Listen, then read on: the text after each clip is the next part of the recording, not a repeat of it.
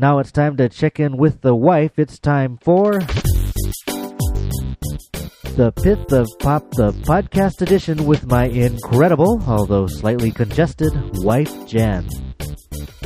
Thanks for joining us, Jen. Hi. So, what's on your mind this week?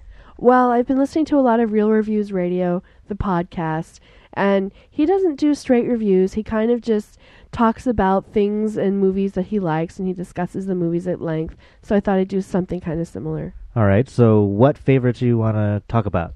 Well, I have these this group of films called my chicken soup trifecta. They're all teen exploitation films and it's the three movies that I can go to reliably to improve my mood. Okay. So, what movies are in the trifecta? 16 Candles. 16 Candles. That's the girl who has a 16th birthday and nobody cares. Right. Molly Ringwald is the, the girl who's she's turning 16. Her sister is getting married the day after her birthday. So everybody has kind of blown off and forgotten about her. And in the meantime, she's in love with this really rich, unattainable hunk guy, played by Michael Schoeffling. And she also has uh, the geek friend, Anthony Michael Hall. Right, Anthony Michael Hall, who is now on the Dead Zone. He plays Farmer Ted.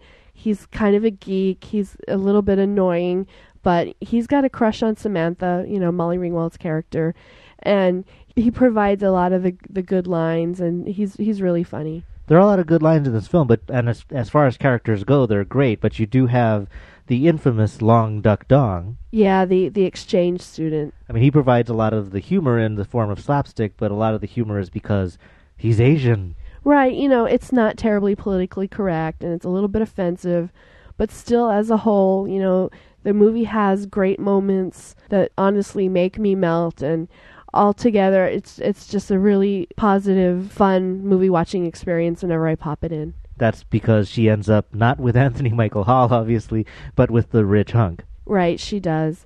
He actually shows up at her sister's wedding, and at one point, she's standing by the doors of the church, and he pulls up in his Porsche, and he waves at her, and she looks around, and you know, kind of who me, and he says, "Yeah, you," and and walks up to her at the, in, at the, by the doors of the church. And that's when uh, your eyes are all watery, and then I'm walking away making the gagging sign with my fingers.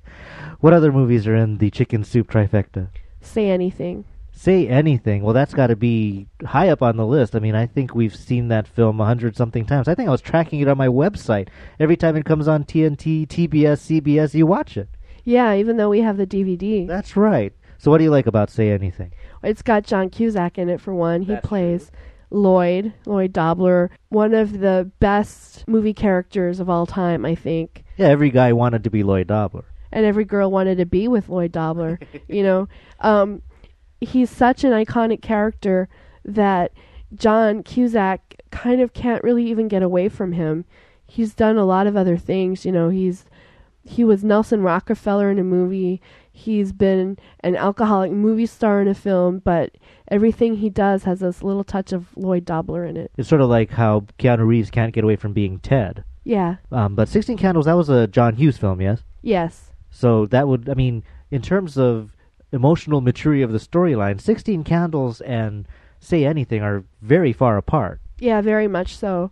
Lloyd is kind of a slacker dude. He's not really interested in planning out his life so far and the girl he falls in love with, Diane, who's played by Ione Skye, she's a very sheltered, protected, almost spoiled um, brain. She's, you know, val- the valedictorian of their class, and she's won a scholarship to a university in London, um, and she's not quite ready to get involved with a person like, especially a person like Lloyd.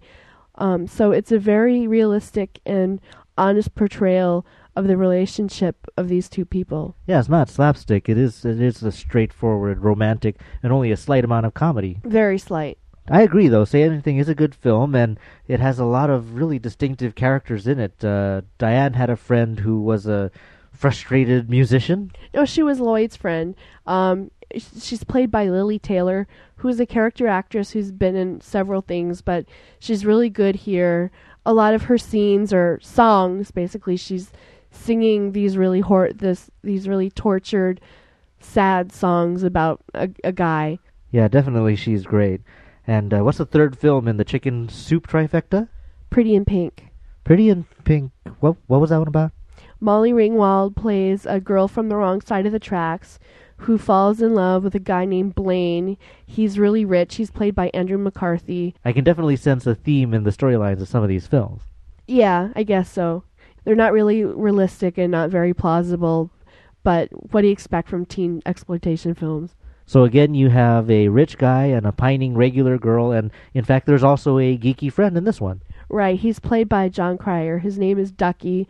He's been in love with Andy, we're led to believe, for quite a long time, for, you know, at least a few years.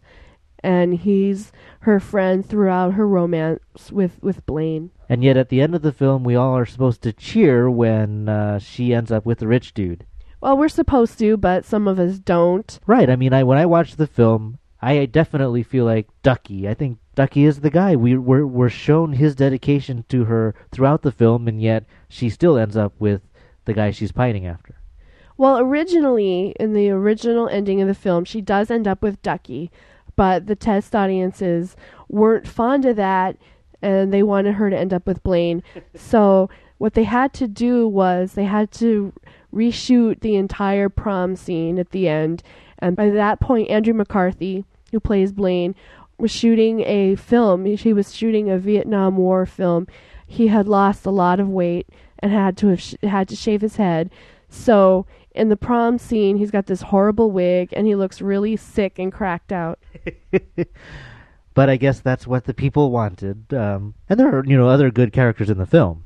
Right. Um, there's Iona, who is Andy's friend. She's played by um, Annie Potts, who's been in like Ghostbusters and stuff, but she's she's really great in this movie.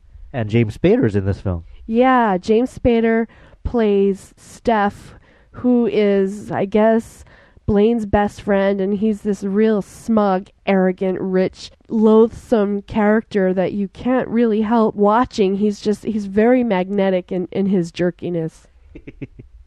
okay, so the three films that make you feel good are 16 Candles, Say Anything, and Pretty in Pink. So if you somehow slept through the 80s, or God forbid, are too young to remember the 80s, these are the films to pick up. Yeah, definitely. Start with those. All right. Well, thanks for sharing those with us, Jen. My pleasure.